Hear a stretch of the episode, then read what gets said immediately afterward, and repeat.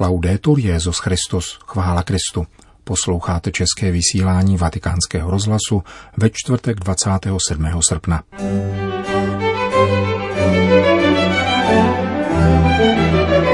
Pomáhat druhým pocítit žízeň po Bohu, vybízí papež František prostřednictvím sítě Twitter. Na včerejšek připadlo výročí zvolení papeže Jana Pavla I. Jehož pontifikát byl v dějinách nejkratší a patrně také nejpřevratnější.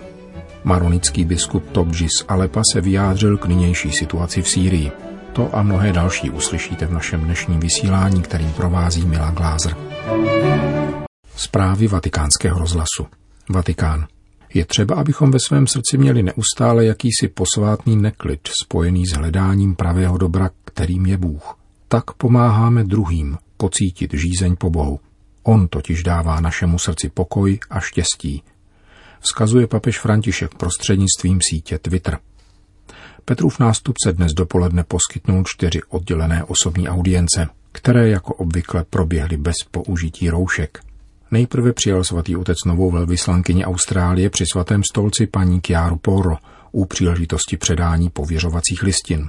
Potom se setkal s arcibiskupem Utrechtu kardinálem Williamem Jakobusem Eikem, Třetí audience patřila apoštolskému administrátorovi jeruzalémského patriarchátu latinského ritu arcibiskupovi Pier Batistovi Pizzabalovi.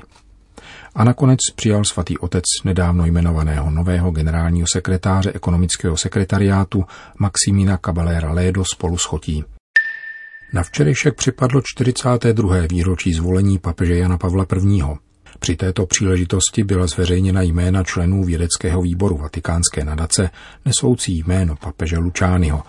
Výbor byl ustanoven papežem Františkem v únoru letošního roku a jeho cílem je podpořit mezinárodní výzkum a studium myšlení a učení tohoto papeže. Vědecký výbor koordinuje viceprezidentka nadace Stefania Falaska. Jmenován je na pět let a zasedne v něm profesor Carlo Ozzola, filolog z Pařížské Collège de France, profesor ekleziologie Papežské Gregoriánské univerzity Dario Vitali, profesor teologické antropologie Gilfredo Marengo, který je zároveň viceprezidentem Papežského teologického institutu Jana Pavla II. pro vědy o manželství a rodině, a profesor Mauro Velati, autor benátské části dokumentace o životě Albína Lučányho, předložené v rámci beatifikačního procesu. Dále ředitel knihovny a historického archivu Benátského patriarchátu otec Diego Sartorelli a ředitel muzea Albína Lučánio v jeho rodném kanále Dagordo Loris Serafini. Jan Pavel I. v mediálním prostoru známý jako usměvavý papež se trval na Petrově stolci pouhých 33 dní a jeho pontifikát patří k nejkratším v dějinách. Pro svůj nestrojeně prostý styl a bezprostřednost, níž se obracel k věřícím, si snadno získal lidská srdce a bez pochyby také místo v dějinách proměn Petrovské služby ve 20. století. Benátský patriarcha Albino Lučány byl zvolen 26. srpna 1978 při čtvrtém skrutíniu a přijal jako první papež v dějinách podvojné jméno Jan Pavel, aby vyjádřil úctu ke svým bezprostředním předchůdcům Janu 23. a Pavlu VI. Jejíž reformní úsilí chtěl následovat. Vedle nemnoha veřejných vystoupení napomáhají k poznání jeho myšlení podrobné poznámky, které si vedl co by jeden z koncilních otců a často zprostředkovával svým věřícím. Budoucí papež píše v roce 1963 do své diecéze Vittorio Veneto. Stačí, abych v koncilní aule obrátil zrak klavicím před sebou. Spatříte tu vousy misijních biskupů, černé tváře Afričanů, vystupující lícní kosti Aziatů – Postačí prohodit s nimi pár slov a otevřou se před vámi názory a potřeby, o nichž u nás nemáme ani šajn. Jeho koncilní deník dokládá odhodlanou věrnost tomu, co si přece vzal na Prahu církevního sněmu, když si ve svém vótu přál, aby budoucí koncil vynesl na světlo křesťanský optimismus, vepsaný v učení zmrtvých stalého proti rozšířenému pesimismu relativistické kultury a usvědčoval z podstatné neznalosti základních pravd víry – Vedle oživení pravé víry v obci věřících zaznívá ze slov tehdy 50-letého mladého biskupa také všeobecné misijní nadšení. Přímši za zemřelého papeže Ronkaliho v červnu 1963 říká Idea papeže Jana, která nejvíce zasáhla mého ducha, je tato. Ecclesia Christi Lumen Gentium. Církev musí přinášet světlo nejen katolíkům, ale všem. Patří všem. Musíme se snažit o její přiblížení všem lidem. Těžko si dnes představit, jak nesamozřejmě zněli uším některých koncilních otců teze o svobodě vyznání. Vždyť jak sloučit Kristem uloženou povinnost hlásat evangelium až do končin země s expanzí jiných náboženství a bezvědectví. Albino Lučány reflektuje obavy těchto biskupů a odpovídá, chcete-li, aby se z vašich dětí nestali buddhisté nebo muslimové, musíte lépe učit katechismus. Učit ho tak, aby byli skutečně přesvědčení o svém katolickém náboženství. Beatifikační proces papeže Jana Pavla I. probíhá od roku 2003. Po tříleté diecézní fázi byla akta odeslána do Říma, kde zhromážděnou dokumentaci o životě Albína Lučányho přeskoumala kongregace pro svatořečení. Tato podrobná šetření se uzavřela v listopadu 2017. K blahořečení tedy ní schází přeskoumání nadpřirozeného zásahu na přímluvu papeže Lučányho. Odborníci v této chvíli posuzují údajné mimořádné uzdravení, k němuž došlo v diecézi Buenos Aires v roce 2011. Sýrie. Válka v Sýrii dříve či později skončí, protože zdejší teroristi jsou nástrojem mezinárodních sil, jsou v rukou cizinců. Měme však naději, že tu do té doby zůstanou také křesťané, že jejich světlo nezhasne navždycky. Musíme být totiž světlem tohoto světa, říká maronický arcibiskup Alepa Josef Tobi. Do jeho jurisdikce spadají oblasti, které se v posledních letech staly dějištěm největších krutostí. Arcibiskup Tobi zůstal za všech okolností na blízku svým věřícím. Sloužil jim nejprve jako kněz a potom jako biskup. Přestože islámský stát zbořil jeho katedrálu, nikdy nepřestal se slavením svátostí. Vždycky byly bohoslužby i příležitost k adoraci, a to i po útocích. To nás podpíralo, vzpomíná syrský biskup. Konstatuje dále, že válka jej naučila spoléhat jedině na Boha. Všechno ostatní se ukázalo být marností. K čemu je člověku zlato, když nemá hrnek vody? Život ve vojenských podmínkách se stal také příležitostí ke každodenní konverzi. Když jsem vycházel z domu, nevěděl jsem, zda se vrátím. Vždycky jsem musel být připraven k odchodu z tohoto světa, vzpomíná arcibiskup Tobi. Jak dodává, situace je nadále velmi těžká. Na severovýchodě země pokračují války a pro následování křesťanů. V dalších regionech panuje bída. Lidé nemají prostředky na léčení, přicházejí za biskupem s prozbou o pomoc. Církev se snaží pomáhat ze všech sil, ale není schopna vyřešit všechny problémy, podotýká maronický arcibiskup. Proto prosí o pomoc západní křesťany. Připomíná slova 49. žalmu o lidech žijících v dostatku. Církev má dvě plíce, jednu velkou na západě a druhou malou na východě. Východní plíce se stále zmenšuje. Vládne nám temnota, ale u pána je možné všechno – Nevyhánějme křesťany z Blízkého východu, pomozme jim zůstat v zemích, kde se zrodilo křesťanství. Apeluje alepský maronický arcibiskup Josef Tobi. Spojené státy americké. Detroitská diecéze zažila nemilé překvapení. Její kněz Matthew Hood totiž po přečtení noty Kongregace pro nauku víry ze 6.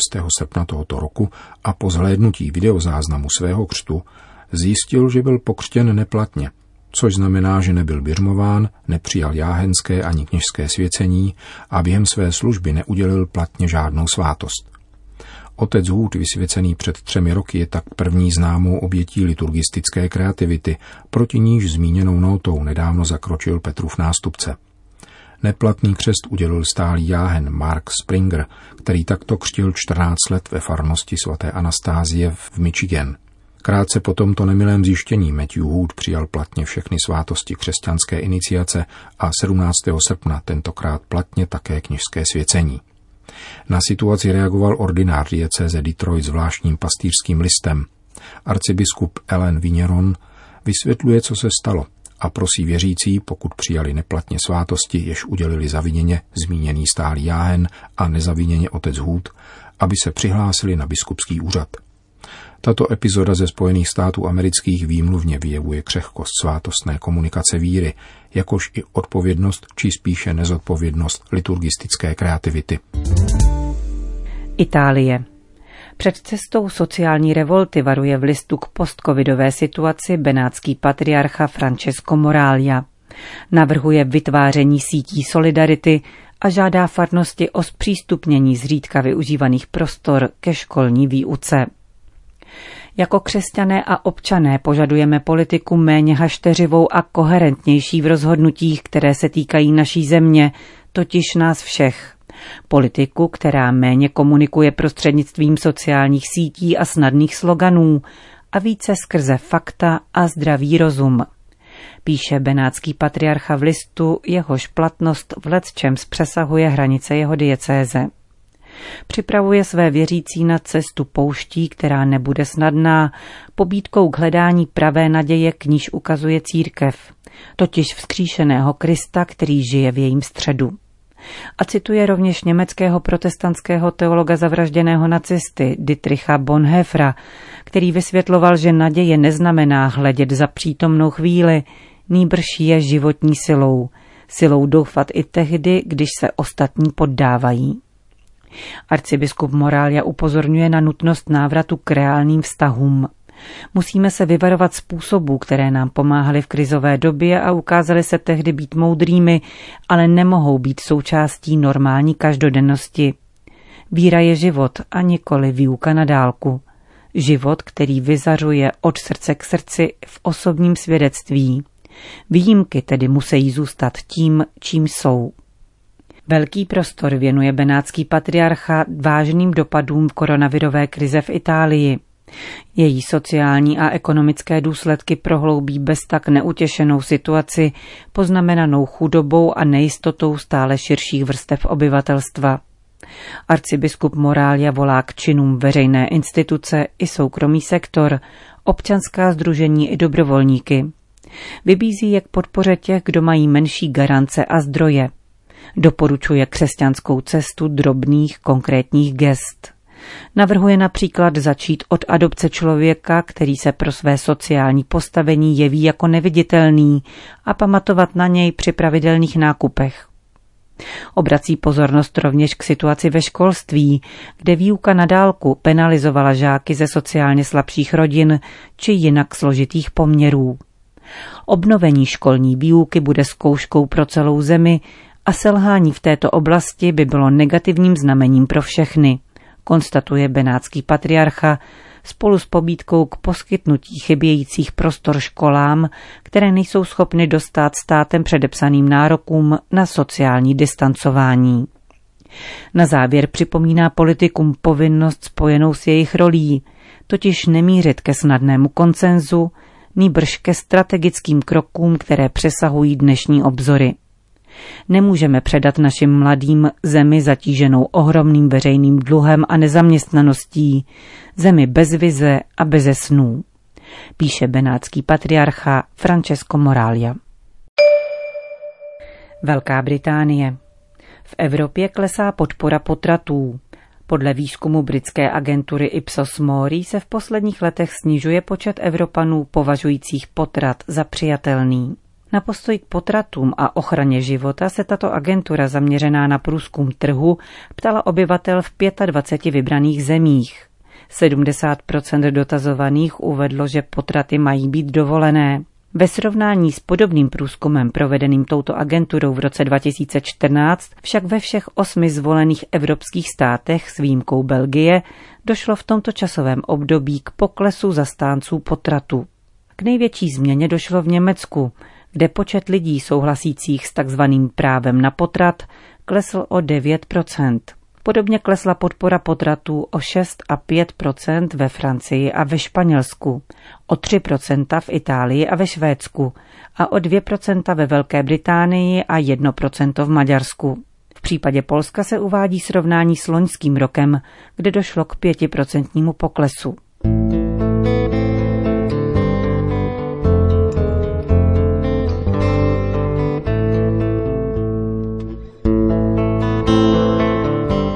Končíme české vysílání vatikánského rozhlasu. Chvála Kristu. Laudetur Jezus Christus.